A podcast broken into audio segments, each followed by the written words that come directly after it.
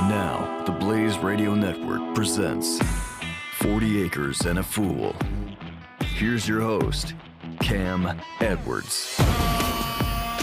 Welcome to another edition of 40 Acres and a Fool. I'm your host, Cam Edwards, coming to you not from the kitchen table tonight, but from just outside of Washington, D.C., and I am joined not by Miss E this evening, but by Mr. G.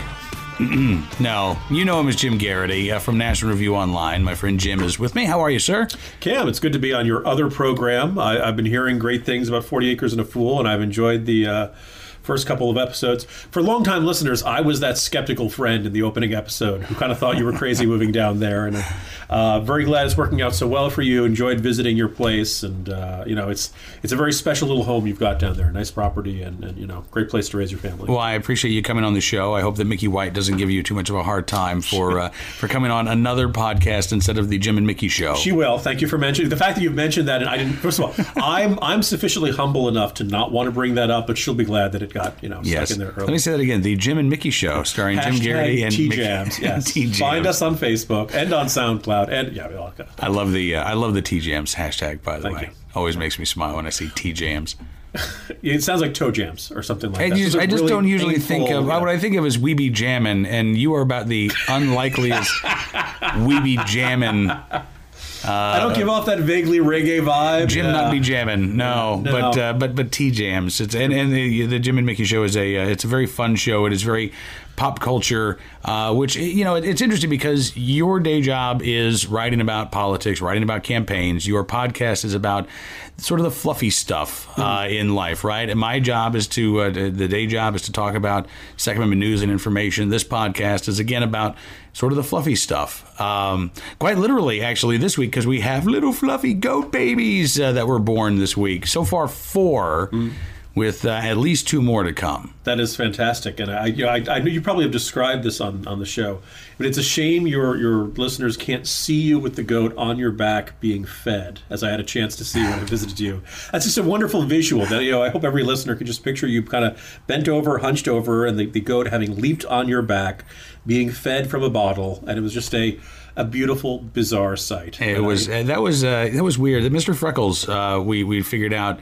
And this was just sort of at random, actually. Now, Mr. Freckles is no longer with us, of course, but Freckles Jr. lives on. So, but when Freckles was a kid, I was in the goat pen one day, and I was bending over to pick something up, and he jumped onto my back and I kind of stood up, and he was up there like a parrot, and I thought, well, this is kind of cool. I you know, as long as it didn't get too heavy. One of those Farmville, Virginia pirates. You know? Exactly. Yard. So it was neat. And you get all these cool little experiences with you know, I'm a dog person. I mean, I've always had a dog, mm-hmm. but goats and chickens and even pigs are different now. It's funny because I'll come home and now the daylight savings time has ended. It's daylight when I get home, and the pigs all run over when I pull into the driveway, and I park my car and I get out, and they all going, and they run over to the fence. So I have to go give the pigs a scratch now before I head inside. Like, it's weird. It's so warm and affectionate for what eventually will be bacon. Exactly. Well, listen, my attitude has been going into this, and I think it remains the same. Happy hogs make tasty bacon. I have no doubt of that. And having eaten some of the when I was at your place, your wife corrected me on what the color of an egg yolk is supposed, because, you know, us you know, I suburbanites or urbanites. I pride myself on now living in Authenticity Woods, right outside the Beltway. You're a few miles from being an ex-urbanite, but you are clearly a suburbanite now. But I had always thought egg yolks were supposed to be yellow, and it turns out no, they're really supposed to be that bright, glowing, orangey color.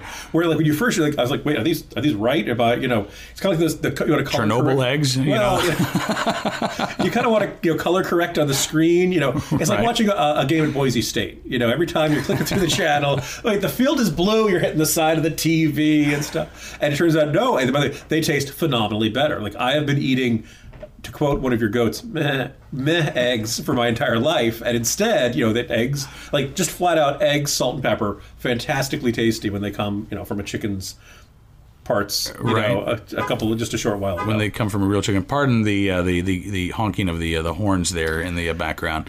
You know, it is different. And I mean, we have gotten to the point now where we have 5 hens who are laying. We have 17 pullets that are young chickens. They're in that awkward teenager phase at the moment, so they're not quite ready to lay eggs yet. So we're down to 5 laying hens, which means on any given day we get from 1 to 5 eggs. And so we're now like flipping coins at the house of, okay, if we get 2 eggs today, who gets eggs for breakfast? Wow. Is it you or is it me? Is this all being subject to foxes killing chickens? Coyotes. Coyote. Yeah. Although we have not had a chicken lost for a while, but it just got down to 5. I mean, this winter was bad, and we were, you know, I think any place that has free range animals in the winter is going to be a target for predators because there's just less food for them to eat. So I'm hopeful that with the arrival of spring. And, you know, I'm certainly seeing more critters out there like rabbits and groundhogs and moles and things like that. I'm hoping that there will be more for the coyotes to eat. There will be a less need, less likelihood of them coming into my yard and taking my stuff. But so when did you know that it went from foxes? Because remember, that was the threat of the summer, was foxes coming to the chickens. Yeah, the first summer. And then someone switched over to coyotes. You know, is there a seasonal? No, we had, I think, coyotes from the get-go. Oh, okay, I don't think it was a fox problem. I think I was just too stupid to know what it actually was. But then there was a day where I was outside and I heard the chickens. When something happens, the chickens will make a sound like a car alarm. They're just like, rrr, rrr, rrr, and they all start going off at once. Now, sometimes it happens because they'll scare each other, or, you know, a breeze comes along, and there's no reason whatsoever. All of a sudden, everybody's, whoa, panic! It's kind of like a Twitter freak out, actually. You know, I was going to say, chickens' threat assessment skills. There's a reason we call Chicken Little, right? Exactly, you know? Right. But on this occasion, it was the real deal. So I ran down to where the chickens were all honking, and the goat fence had been pulled down in spots, and a coyote had come after chickens. And I realized it was a coyote because it was still there. It was standing at the bottom of the hill. I was outside. I did not have a firearm with me. I was just staring at the coyote. The coyote was staring back at me. And then it turned, and it slowly sauntered off down the hill. How big was this coyote? It was good size. I mean, we're not talking a little chihuahua dog here. I would say if you're... Beagle? No, bigger than a beagle. Not quite like Labrador Retriever size, but probably 50 to 60 pounds. It was a decent size. That's a lot of coyote, and I'm assuming there was no giant Acme device or rocket, or it was not chasing a roadrunner. I tried to throw down this Acme rubber hole, hoping that it would fall in, but it just walked the other way. That'd be a little freaky, a 60 to 60 pound, you know, wild beast of some kind that is, you know, attempting to go after my. Again, I didn't know enough to be concerned at that point. Now, I will say this, and I've since learned more about the wolves in the area, or excuse me, not the wolves, the coyotes in the area, but they do have some wolf DNA in them, a lot of them do, because of the gray wolf coming down from Pennsylvania, the red wolf coming up from North Carolina, intermixing with the coyotes. And so as a result, at least in our part of Virginia, I don't know if this is the truth throughout the state of Virginia, but according to a trapper that I talked to, the coyotes that we have are more pack-oriented than coyotes out west, and they are bigger than the coyotes that you would see out west. So we have super coyotes in Virginia. Yay! Just wait till they start moving in to Northern Virginia, and then you won't have to worry about all the deer you live. I was going to say, because there are two... you won't be able to let your kids play outside, but... two species of wildlife that I have encountered in... I used to live in Yuppie Acres, more commonly known as part of Alexandria, Virginia, near your studios for NRA News. A perfectly fine, quasi-urban, suburban, community, It was great. It was great for what you wanted. Great for what I wanted. When you lived there. But the wilderness we were encountering would be like frogs, and fish in the fish pond and things like pigeons, squirrels, right?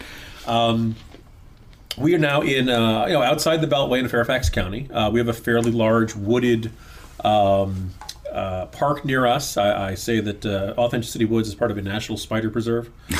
They grow about, let's say, 60, 70 feet, and they're an endangered species, so you're not allowed to attack. If they bite you and carry you away to the nest in a very Lord of the Rings style fashion, right, you're really not allowed to fight back because they're an endangered species and you don't harm them. I exaggerate slightly, but we have giant spiders all over our property, and the nightmares are coming back, Cam. Anyway, that's I Indiana Jones had snakes. Yeah, and you have spiders. I hate spiders. Anyway, so the two species I've run into in our new neighborhood are foxes. A couple times out of the corner of my eye, is that a very orange-looking dog? And no, very like not a big one. Thankfully, it doesn't look like to be rabbit or anything. But you see a fox running around the neighborhood, right? And then the other one is deer. And you had made a mention about deer earlier. It's really, oh, it's cute. Look, it's a deer. Kids, come over here. Take a look at that. It's not that, And then you're driving and you see one eating a guy's garden and stuff like that. Probably about a month ago, dropped off my older son at school, taking my younger son to his school, and about 11 of them came out and started running across the road. Not uncomfortably close to where I was driving, right. But clearly had to hit the brakes and let them go by. And we've seen a couple, but 11, and I. And they were in a hurry. I don't know whether something had, startled them or something like that. So we are, if not quite, we are in the woods, let's just say. Not, not far countryside, but nonetheless a very wooded area. And run into deer, and thankfully, nothing bad so far. But, you had mentioned something earlier, there's some... I think you said that basically everyone in Fairfax County was in an accident with a deer last year. Right? I was just looking this up, the number of deer car collisions in Fairfax County, and I read a story about this not long ago, and I think it was something like 5,000 deer car collisions last year in Fairfax County, Virginia. I mean, it was some unbelievably high number, and they're not really sure what to do because in western Fairfax County, where it is a little bit more exurban, they have an urban archery season. I think the city of Fairfax is talking about bringing in not an urban archery season, but actually bringing in archers to as sharpshooters to cull the herd there in Fairfax City. But it's a real issue because you get into where I used to live, where you live, you get closer to the Beltway, the houses.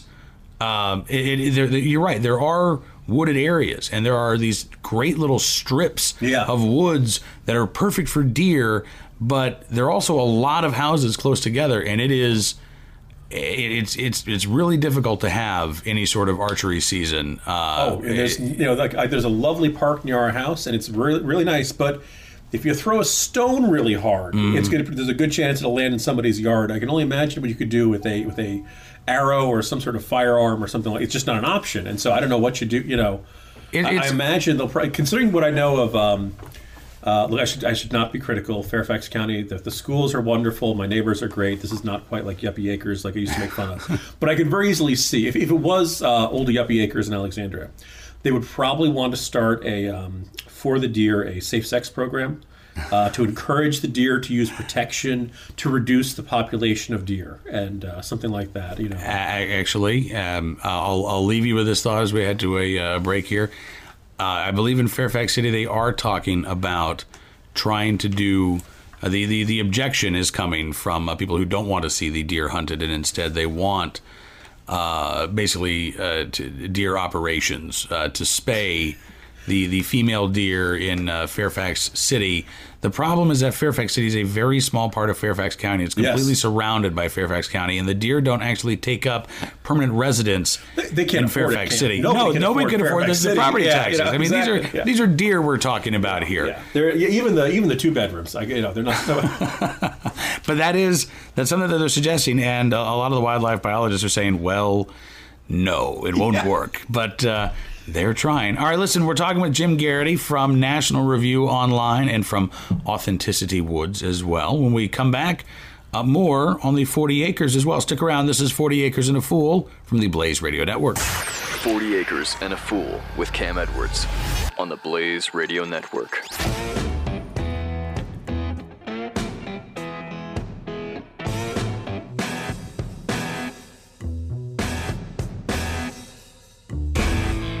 Acres and a Fool with Cam Edwards on the Blaze Radio Network.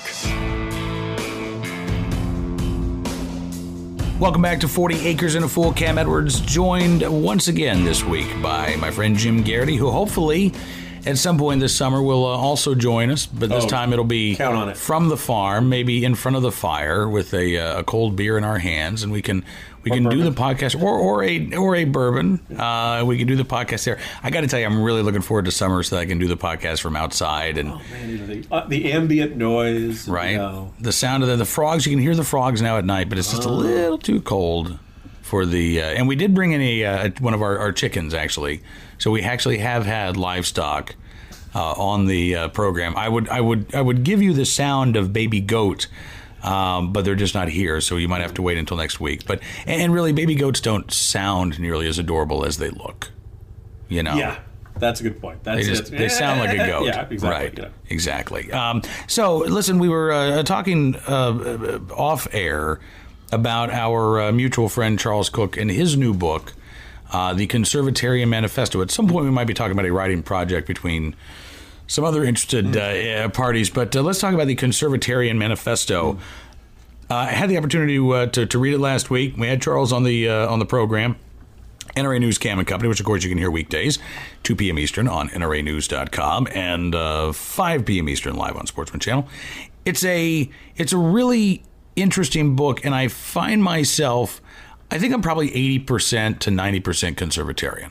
Mm. I'm not sure I'm a down-the-line conservatarian, but there's a lot that you read in that book, and I think it might be true for conservatives, let's say under the age of 50, where there's probably a lot that you say, yeah, I kind of agree with this. I would say I encountered first of all, let me get all the prefaces out of the way. Sure.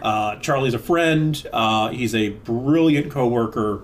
I work with a lot of great people, but Charlie has a lot of those stuff. You're like, dang it, why didn't I write that first? Right. I always think, why can't I sound like that when I interview him, right? One of the conferences we've been to. Now, everybody already reads him, likes him. He's he can be forceful and passionate and yet utterly sophisticated and intellectual, depending on the circumstances. And but a lot of people, most of the time, he's written a lot about being from Great Britain and coming over here, and he's in the process of getting essentially to be married to another National Review employee, and so he's, but he's always had this. You know, he's a wonderful, charming guy, and indisputably, it's like, for example, on every single National Review cruise, every cruise goer is like, I have a lovely granddaughter who you would love to meet, and he's usually very polite and I'm attached to this stuff. Now, part of it is indeed the accent that he has, the most dignified and refined and sophisticated accent this side of Daniel Hannan, the member of European Parliament. If you or I had Charlie Cook's accent, we could have taken over the world. We would use that power for evil instead of good. You know? Because I was at a conference last year in Texas, and a lot of people in the room had heard the name Charlie Cook, had read him, may have seen his picture, but had not heard him speak. Right. They're on the panel. They go down the line, and all of a sudden they turn. Yeah, and Charles C.W. Cooke of National Review. What do you think?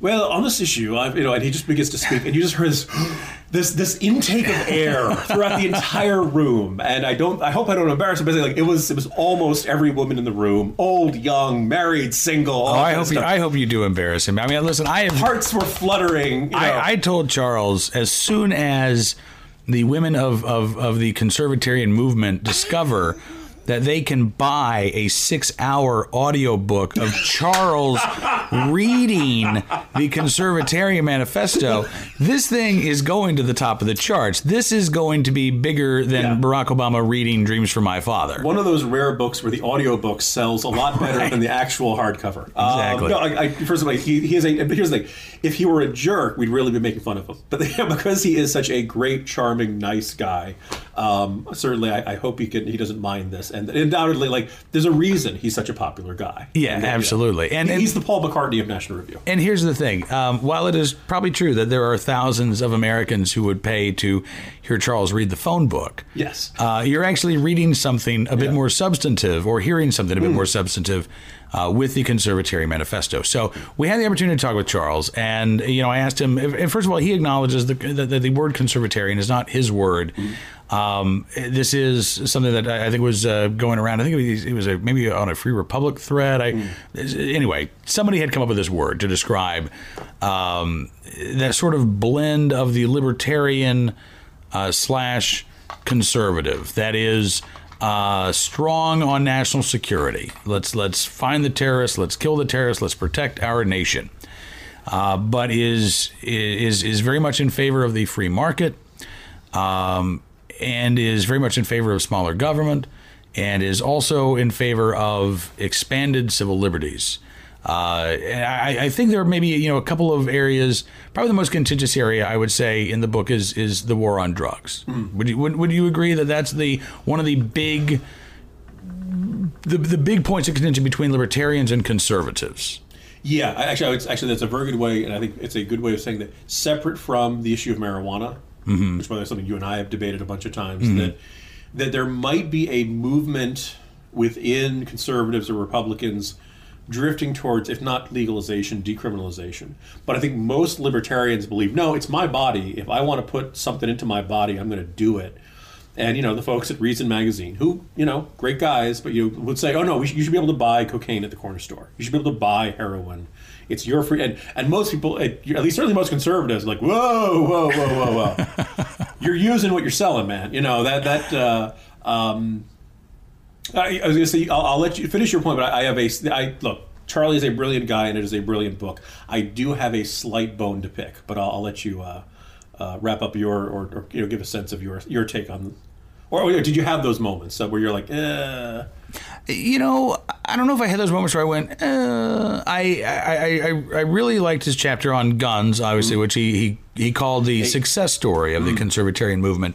And the war on drugs was the failure, the biggest failure of the conservative movement, where this has failed. And that was, again, that sort of hinge. But there was a lot, actually, in the book that I liked, why we care about the Constitution, for instance. There's a lot that is, it's very basic, it's very primary, and foundational in its discussion about where conservatives and libertarians actually agree. Mm. We do agree that the Constitution is the bedrock of our laws. We do agree that it should not be ignored. We do agree that it should not be reinterpreted. If you want to change the Constitution, there's a way to do it. It's called a constitutional amendment. It's hard. It hasn't been done many times in this nation's history. That's the way it's supposed to be. It shouldn't be easy to just say, oh, look, I found a penumbra dangling down. Hey, look what's attached to this penumbra, everybody. Yeah. It's an emanation. Yeah. Wow. And so I think that it is, I read it almost as not just a manifesto of here's the conservatarian principles, but almost an appeal to libertarians and conservatives to recognize you can work together on a lot of these issues. You don't have to be at odds, and these two stools don't have to be at odds, because in many ways, those who describe themselves as libertarians, those who describe themselves as conservatives, are not doctrinaire conservatives or libertarians. There is a blending, and this sort of new, I don't know if you want to call it the middle, the silent majority, whatever, but there is, I think, an emerging group of Americans who broadly fit this pattern that Charlie describes. Mm-hmm. I think if you think of conservatives as being, a Venn diagram, right? Two circles. Mm-hmm. And I think there's a lot of overlap there. And one of the things that I think, it almost is instinctive or doesn't necessarily need to be said, this sense that on a lot of issues, conservatives and libertarians are going to line up, and have always lined up. School choice, right? Limiting the size and scope of government. Probably, some element of tort reform, or whether, how many things get dragged into the legal system and tied up in lawsuits, things like that. Guns has always been an issue. Probably a good portion of homeschooling. The entire Leave Me Alone coalition, right, is something that conservatives and Republicans have tapped into, and certainly is at the element at the heart of libertarianism. I think there are a lot of people who have the conservatarian label and probably never really think about it, right? They just kind of follow their instincts. They just kind of like, oh, government shouldn't be doing that, There are two groups of people, the two people who would most likely to object to this book. And I kind of felt like it was two groups that I think Charlie was trying to be trying to reach out to the taste great crowd and the less filling crowd and bring them together to appreciate, like two groups that have always been at odds, always been butting heads like two rams, and like, no, let us break bread together and let us see what we have in common. And here's the problem. Rhino. Well, there's that, And of course he is. No. He had written something rather critical of Ted Cruz earlier this week, and I just put up a picture on Twitter of the angry torch-bearing crowd from The Simpsons. I said, "Oh, Charlie, there's some people at the door who have a comment or two about your piece on Ted Cruz." That he's trying to he's making a very well-reasoned, well-thought-out, convincing argument to two groups of people who are utterly immune to well-reasoned, well-thought-out arguments. And what it is that both, I'd say... And who don't want to be convinced. Well, right. Die-hard libertarians and die-hard, capital C, social conservatives, oftentimes social conservatives, define each other in opposition to each other and don't want to be, because every time there's a election where, the Republican loses by 3 points and the Libertarian candidate got 4 or 5 points. Somebody will make the argument, well, obviously, look, Republicans need to reach out to members of the Libertarian Party. And I keep saying, no, members of the Libertarian Party, which are slightly different from libertarians as a whole, but capital L libertarians, right, are not Republicans, because if they were, they'd be members of the Republican Party, right? They know exactly what they're doing. They know there's a chance they're going to throw the race to the Democrat, and they don't care, because to them, Republicans are every bit the problem or as much the problem as Democrats are. And you can talk to them till they're blue in the face. Like, it's part of their identity. It's part of who they are. And when they say, I am a libertarian, it's very much, I am not a Republican. I am not a conservative. Like, there's a certain number of people. And I kind of felt like, Charlie kind of was trying to reach out to this crowd, where it for a while it used to be really cool, particularly in the Washington, D.C. circles, to say, I'm libertarian. What it means is I'm not a progressive. I'm not a liberal. I'm not a Democrat. Yeah. But please don't yell at me. I'm not like those guys, the Huckabee tykes, all that kind of stuff. But really what it means is like, look, I don't agree with you crazy, progressive who wants to nationalize the banks and take over. But I really don't want to have that argument right now.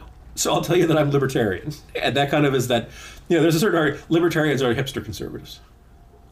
I can see that argument being not made. All of them, but no, I don't think so. But it's interesting, and I don't know. I think broadly speaking, the conservative movement is generally headed, I think, where Charles lays out, where we're going here. I was talking with Tony Katz, our friend on the WIBC in Indianapolis today, and he was asking me about the religious freedom bill that is, I guess, before Governor Pence in Indiana. And I've not read the bill here, so I couldn't comment on the legislation. But we were talking about, religious freedom. And I said, if we live in a country where we want religious freedom for ourselves, that means we're also going to have to have religious freedom for people whom we disagree with very, very much on the subject of religion. Mm-hmm. And, this is something that has always been, I think, a part of our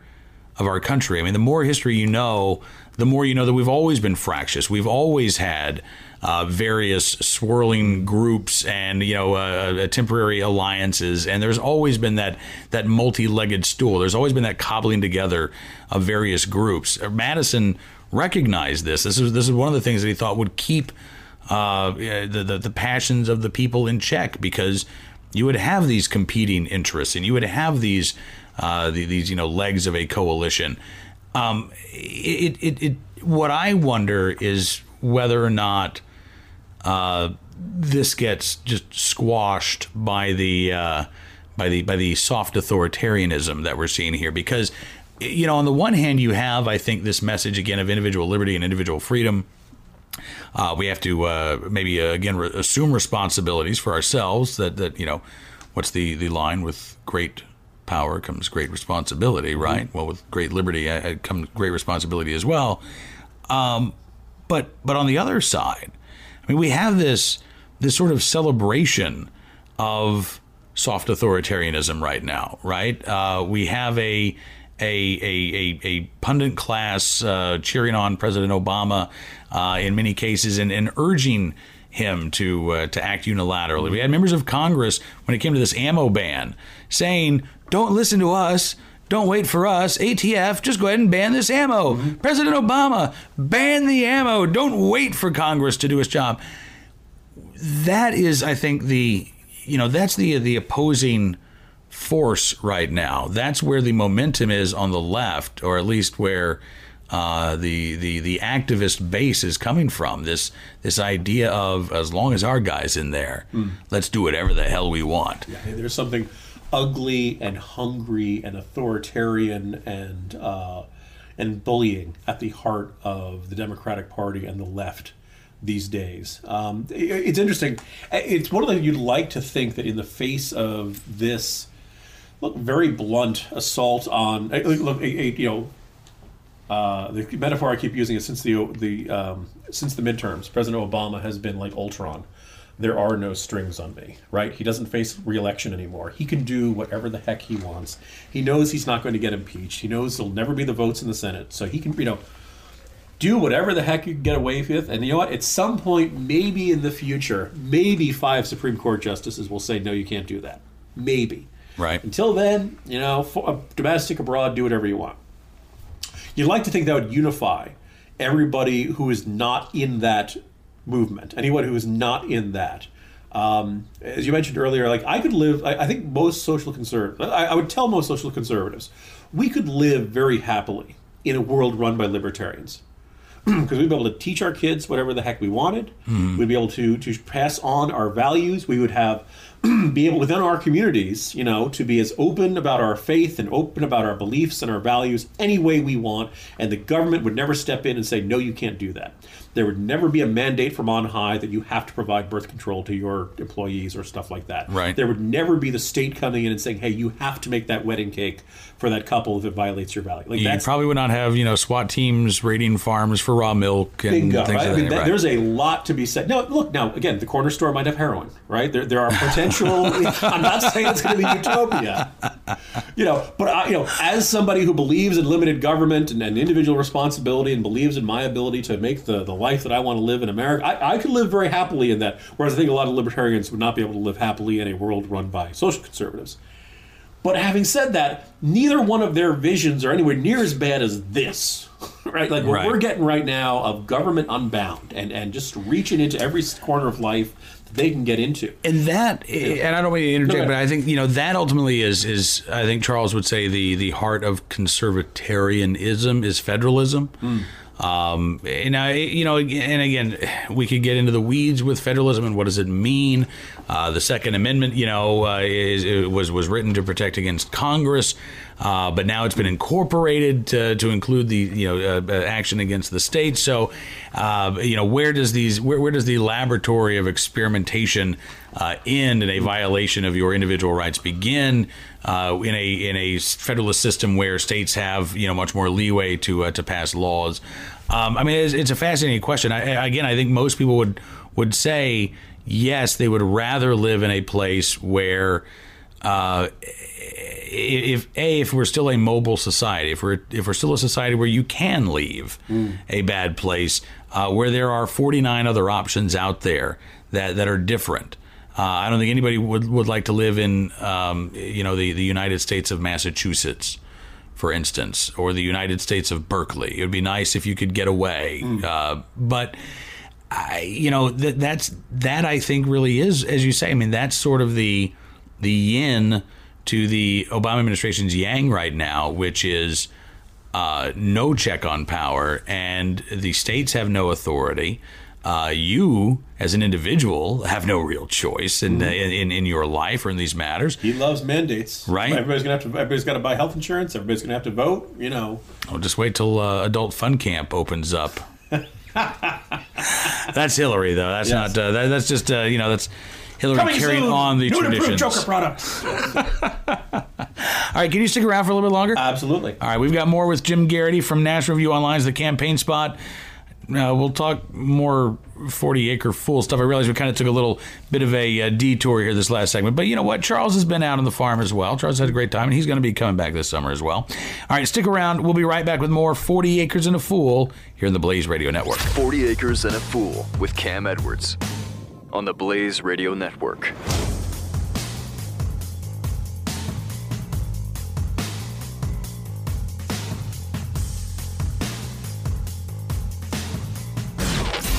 40 Acres and a Fool with Cam Edwards on the Blaze Radio Network.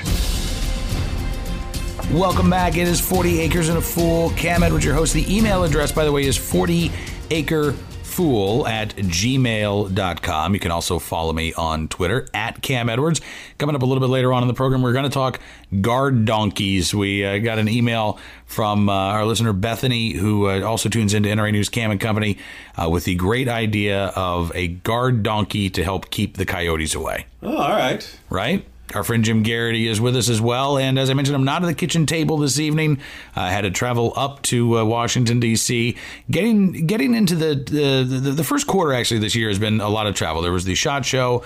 There was the Great American Outdoor Show in Harrisburg, Pennsylvania, which was just a great, great event. Then there was the Conservative Political Action Conference just outside of Washington, D.C. And in a couple of weeks, there is the NRA annual meetings in Nashville, Tennessee. I am so excited about this, April 10th, 11th, and 12th.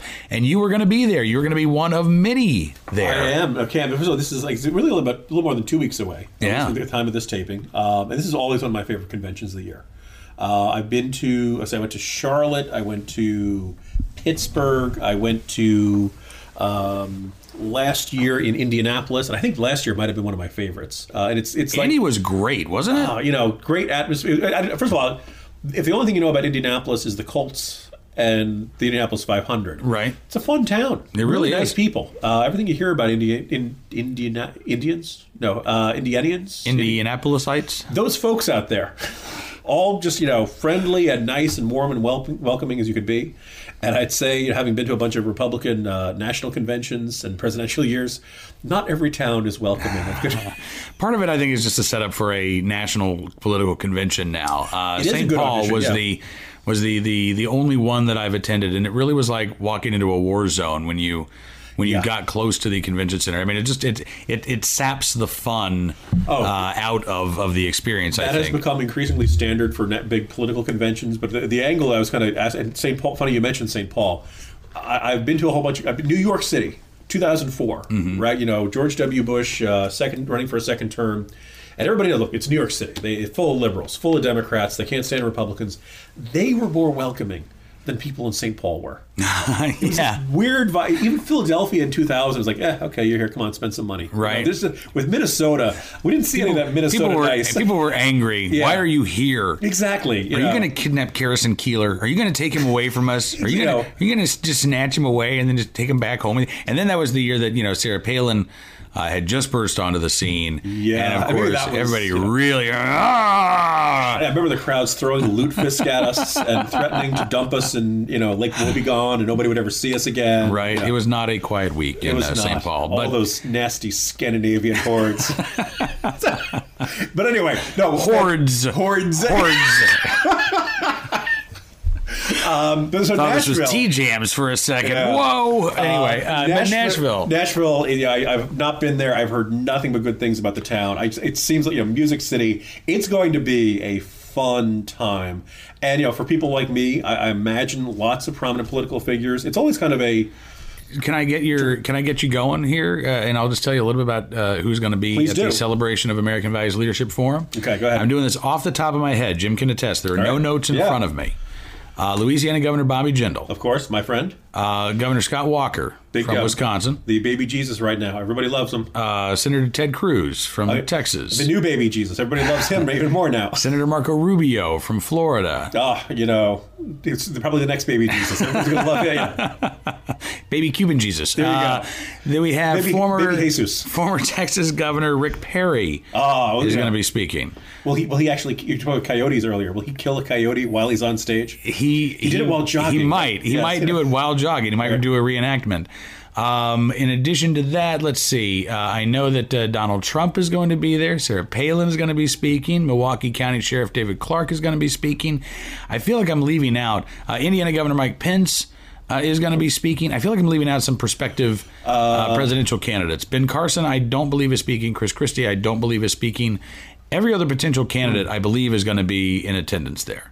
Jeb Bush? Jeb Bush is going to be there. That'd be interesting. Former Governor Jeb Bush, yes. Okay, so obviously, look. Rick Santorum is going to be there. You go. Mike Huckabee? I believe Mike Huckabee is going to be there. I believe. I'd be really surprised if he wasn't there. I have to double check, but okay. I believe that he's coming. So it's not officially a Republican presidential candidate event, but almost all of them show up, and almost all of them are there to say, look, there's 80,000 people there. Many, but not all, registered Republicans. Many, but all people who are very active in politics and follow Second Amendment issues. These are people who vote. Yeah, I mean, exactly. That's the thing. And it's a great chance to. It's kind of an unofficial audition. Here's a stage. Here's an audience. Charm us. Tell us what you want to do. So, give us a sense of your vision. And I remember, probably Palin in Charlotte. I remember just raising the roof off the arena. I mean, there was a thunderous welcome for her back in that year. There have been other years where I've kind of felt like it wasn't as the crowd may not have necessarily been as engaged or something. I think last year was pretty. And I remember Pence as the host governor. That was kind of one of his chances to kind of, hey, look at me. Here's my vision. Here's what we're doing here. Right. It'll be. I'm actually curious to see what the reaction from the crowd will be. It'll be positive. I mean, I know that, but I get the sense that, I think you pointed out earlier this week, Ted Cruz, his favorable, unfavorable ratings right now, something like 22% favorable, 28% unfavorable, meaning a lot of Americans don't have an opinion of Ted Cruz. And that's the case, I think, for virtually every one of these candidates, is that what I expect to see from the audience there, the Celebration for American Leadership Values, is a lot of listening, actually, a lot of curiosity. Okay, what are these folks going to tell me? And A, is it going to be the standard political speech? B, are they actually going to try to talk to me as a gun owner? How much do they know about these issues? Are we going to get, boilerplate language, or are we going to get an exploration of some of the things going on right now, like campus carry or the ammo ban that Congress is attempting? Yeah. This is an opportunity for, I hope, generally speaking, that throughout this political process, that we don't find ourselves as a movement falling in love with a candidate, the way that folks fell in love with President Obama back in 2008. I think these candidates should have the opportunity to earn our respect, to earn our vote, to possibly even earn our trust, but not our adulation. I was going to say, I wrote about this, I think, earlier in the week, and you see it on Twitter, you see it in the comment sections on National Review Online. I'm sure you're seeing it from your list. Look, if you're listening to your program, if you're reading my site, you're into politics. You follow these things. I don't. I completely understand having opinions on all the names we mentioned. I don't quite get. It's March 2015. Right. Next month will be April. I don't quite get. I mean, I can even understand having a favorite. I don't quite get. That's my guy, and everybody else stinks. And I will attack all other options or something. I don't get what's that? Married on the First Date show or something like that. Oh, yeah. Married at First Sight. Why are we marrying any potential presidential candidate? Considering how most of these guys are relatively new to the national stage. Mm-hmm. Some guys like Walker have definitely been in high pressure situations for a good portion of their careers, but running for people who have done it successfully, people who've done it unsuccessfully will tell you it's hard. I mean, you are under a microscope, under like no other way you've ever experienced, and every statement is a potential gaffe, and that's why some people get very guarded. And you can see them sticking to the talking points, and it feels like you're listening to a broken record. And it's hard because you want to be charming, you want to be authentic, but you don't want to say something that's going to get you in trouble. And you have to have an opinion and know about so many different issues. As you mentioned, probably one of the biggest and most interesting measuring sticks will be who goes and gives a speech that is tailored to this audience and addresses all of these issues that are on the minds of gun owners, that are particularly of this. This is not this. Like I said, this is not necessarily a Republican crowd. This is not necessarily a conservative crowd. There can be some overlap, right? But they're there because this is an issue they care deeply about. And if you give them the standard stump speech. Look, the crowd's going to be polite. They're not going to boo or anything like that. But, you're not going to do yourself nearly as much good as you can if you study up and brush it up. But I have a suspicion that even the ones who are, reading the Cliff's Notes versions of these things right. versus, the ones who are just have been leaders on this issue in their states and in their, and across the country. And, hopefully, Look, it's not like the Republican nomination gets won or lost at this. But each one of these guys can do themselves some good, or they can conceivably do themselves some damage if they go up there and really just completely flop. Yeah, and I would say that this is going to be the first really high-profile appearance for all of these potential candidates. Mm-hmm. And we may have a couple more officially declared candidates by the time the NRA annual meeting rolls around. This may be, in fact, the only time that you see these individuals anywhere close to being on the same stage at the same time until the first debate. Yeah, which is probably around September or so of this year. So, right. Yeah. And so, again, it won't be necessarily a debate or interaction, but you will get to... It's not a cattle call either. It's not the 5-minute stump speech. This is an opportunity for all of these individuals to present themselves and introduce themselves to gun owners across the country. As I said, it's going to be, I think, a very important event. And it is just one of the many events that are taking place in Nashville. I mean, so you were talking last year about Indianapolis, which was a fantastic annual meeting. This year, I found out, Jim, this is so cool. So outside now of the convention center, mm-hmm. the experience will continue. There is an NRA country stage that's going to be set up on the street, and it's basically going to be a block party. Friday, Saturday, and Sunday with live country music all weekend long. Then there is the Freedom Experience, which has all kinds of interactive, like the NFL experience of the Super Bowl. That's going to be out on the street as well. This is just getting... It's getting enormous. I mean, the energy and the excitement, how happy people are to be at the NRA annual meeting when they're there. I don't think Nashville has ever seen anything like this. I mean, it's going to be their biggest convention. I found out, as a matter of fact, I read that when the NRA announced that they were coming to Nashville in 2015, that was back in 2010, the estimated attendance back then, they thought, okay, we might get 48,000 people there to Nashville. Now the projected attendance is over 70,000.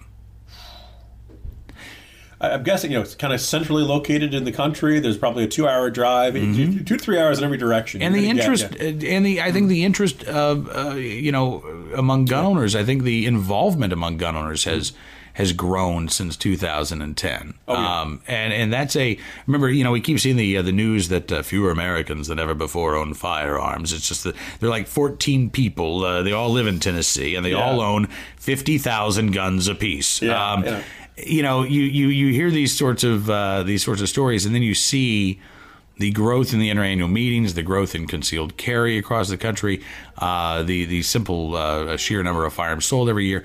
And it's just kind of a ludicrous argument. There's no way that you can go to an NRA annual meeting, compare that to an NRA annual meeting from 10 years ago, and honestly come to the conclusion that, oh boy, guns are disappearing. It's really becoming a niche, right? Yeah, exactly, niche audience.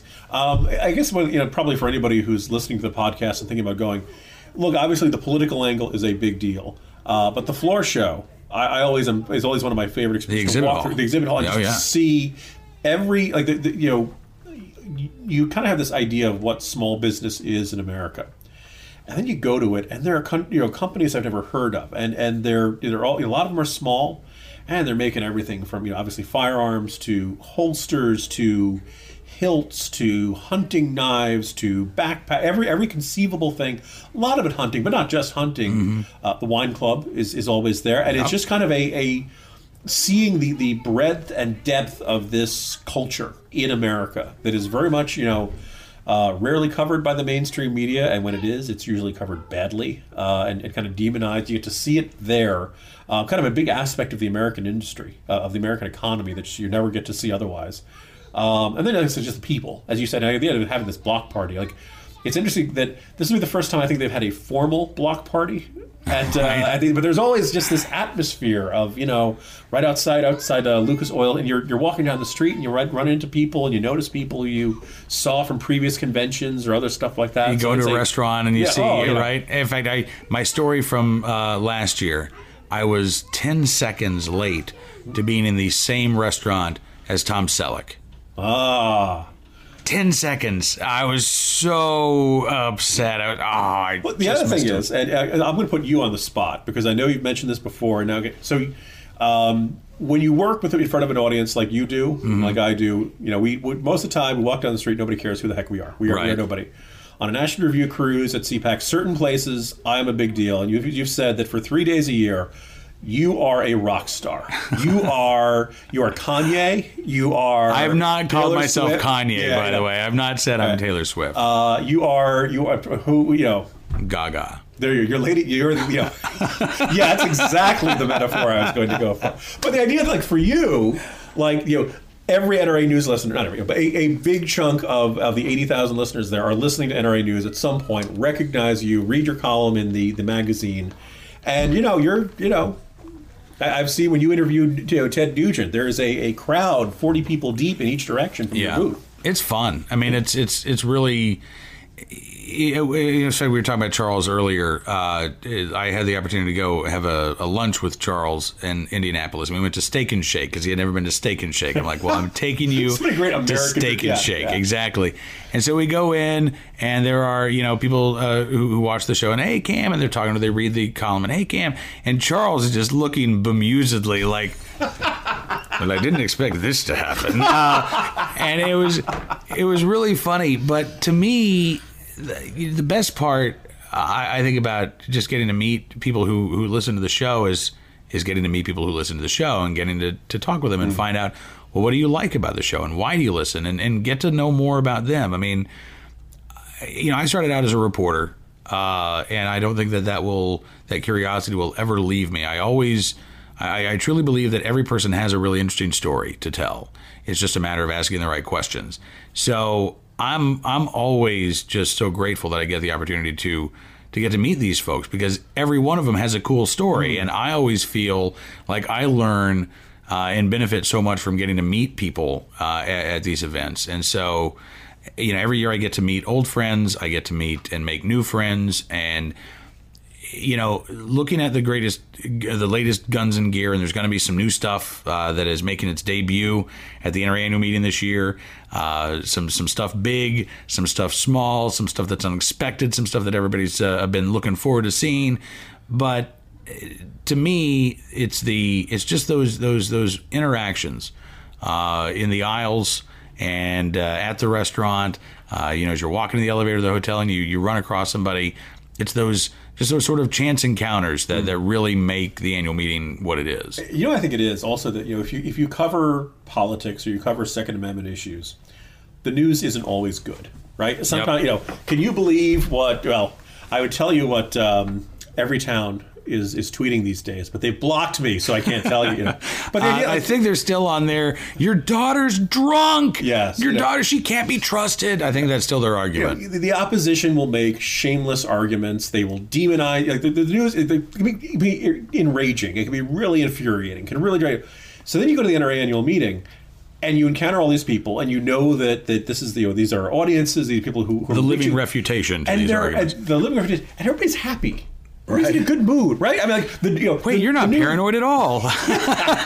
You're not twitching and keeping to yourself, there's this. It is really nice to see this movement in the flesh and to see and to refute those stereotypes, but also just again, because the news is often so depressing, to go and just spend 2 or 3 days around people who are happy is It really is nice. It really does recharge the batteries.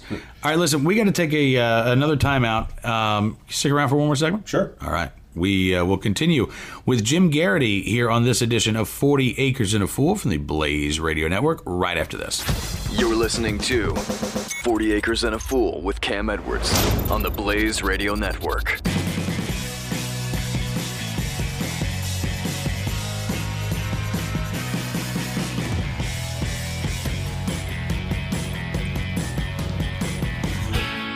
Acres and a Fool with Cam Edwards returns now on the Blaze Radio Network.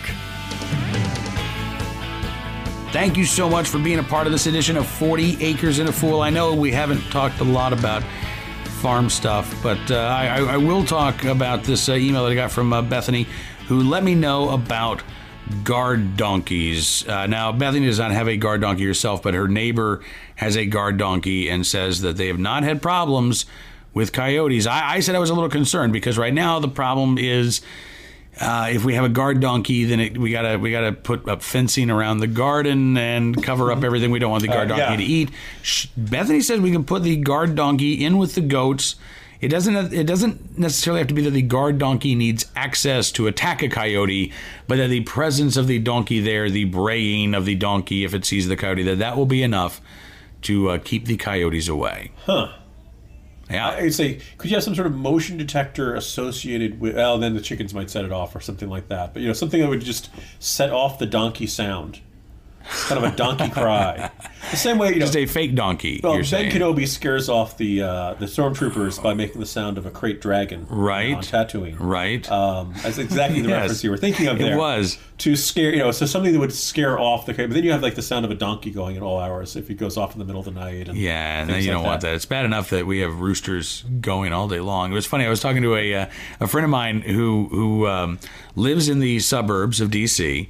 But has about an acre, mm-hmm. and has 3 chickens in his yard now. And I was asking him how it was going, and he said, it's good. He said, I had to get rid of my 2 roosters.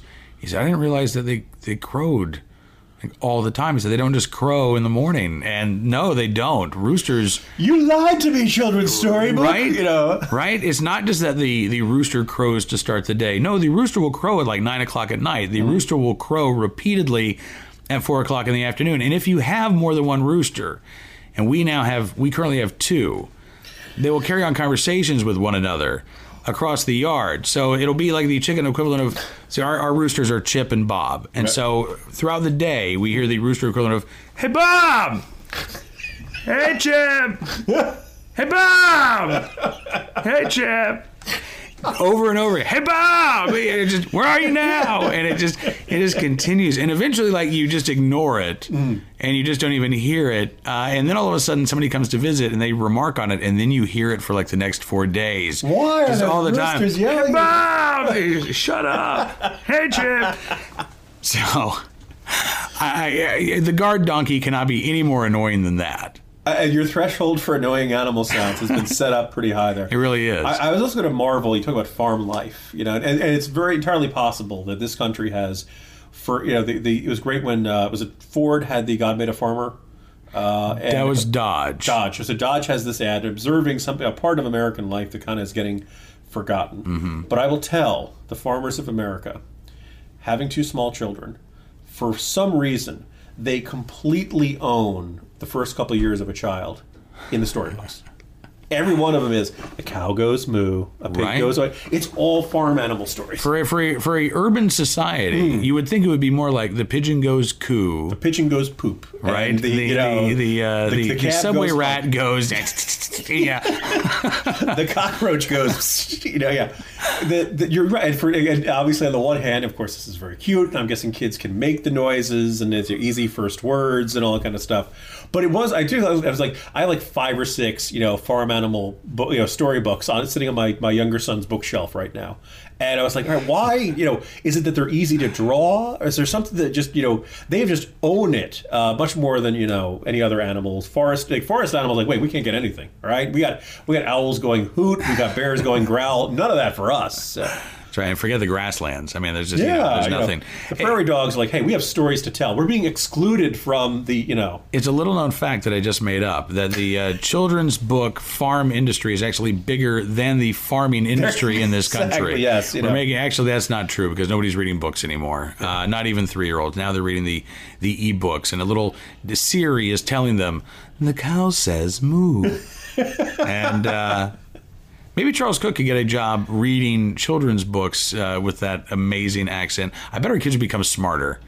Don't you think? I think our kids would actually become smarter if Charles Cooke could read these books to our kids. There is some sort of like bizarre, you know, nanny story or something. I'm picturing a sitcom.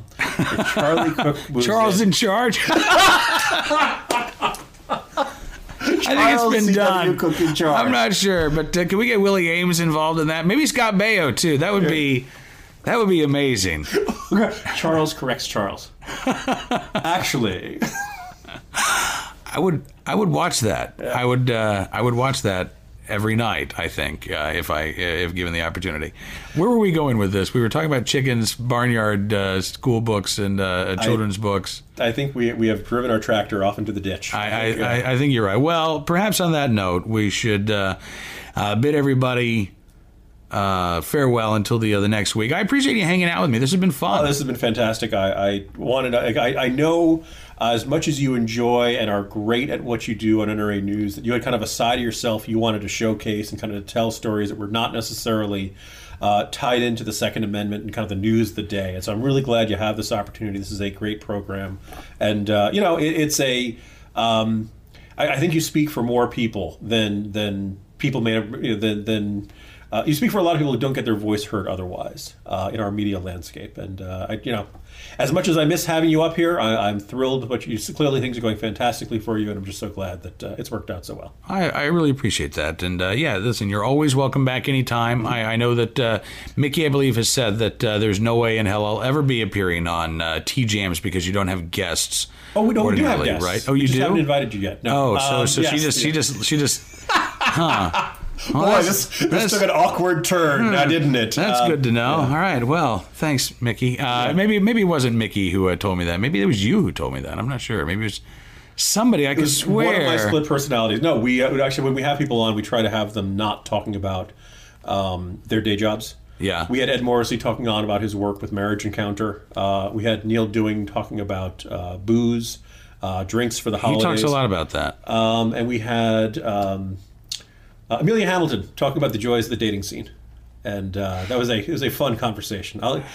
These are not my tales to tell, but let's just say that Amelia deserves better than what she has encountered so far. So I've heard horror stories of the dating scene. We were talking at CPAC, you and I were, I think, with a couple of our single female friends about just the utter. You know, we're two lucky guys who married up and did very well for ourselves. But you know, there are times where you and I have felt like, you know, we are who we are, and we're not James Bond. We're not, you know, compared to the young men of today. Apparently, we have game, right? I mean, they are you know this is Shinola, and this is not Shinola. And they have a very hard time telling the two apart. Yeah, maybe you'll have to join me again, and we can talk more about that. We'll have to bring in a single female in her 20s to talk about this as well. But I'm looking forward to that. I don't know how we're going to tie that back into the farm thing, but don't be a pig. Oink oink. There I suppose go. Maybe there's the farm tie-in.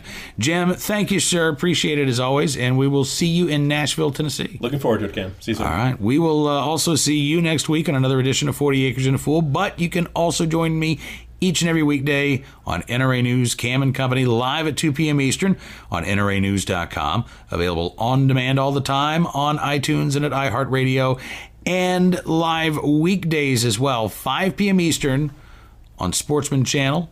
Again, did I mention this was live? All ad-lib, no writers, just like the podcast. No writers, no huge staff of folks coming up with the funny jokes that we tell. No nothing. Preparation, no notes, that's no right. sense of what you're doing until the microphone goes on. Yes. Basically, it's just flying by the seat of our pants. Yeah. 4 hours a day, 5 days a week, and then one extra hour here on 40 Acres and a Fool. Until we talk again, be safe, have fun, live a little, learn a lot, and we'll see you here soon on another edition of 40 Acres and a Fool. 40 Acres and a Fool with Cam Edwards on the Blaze Radio Network.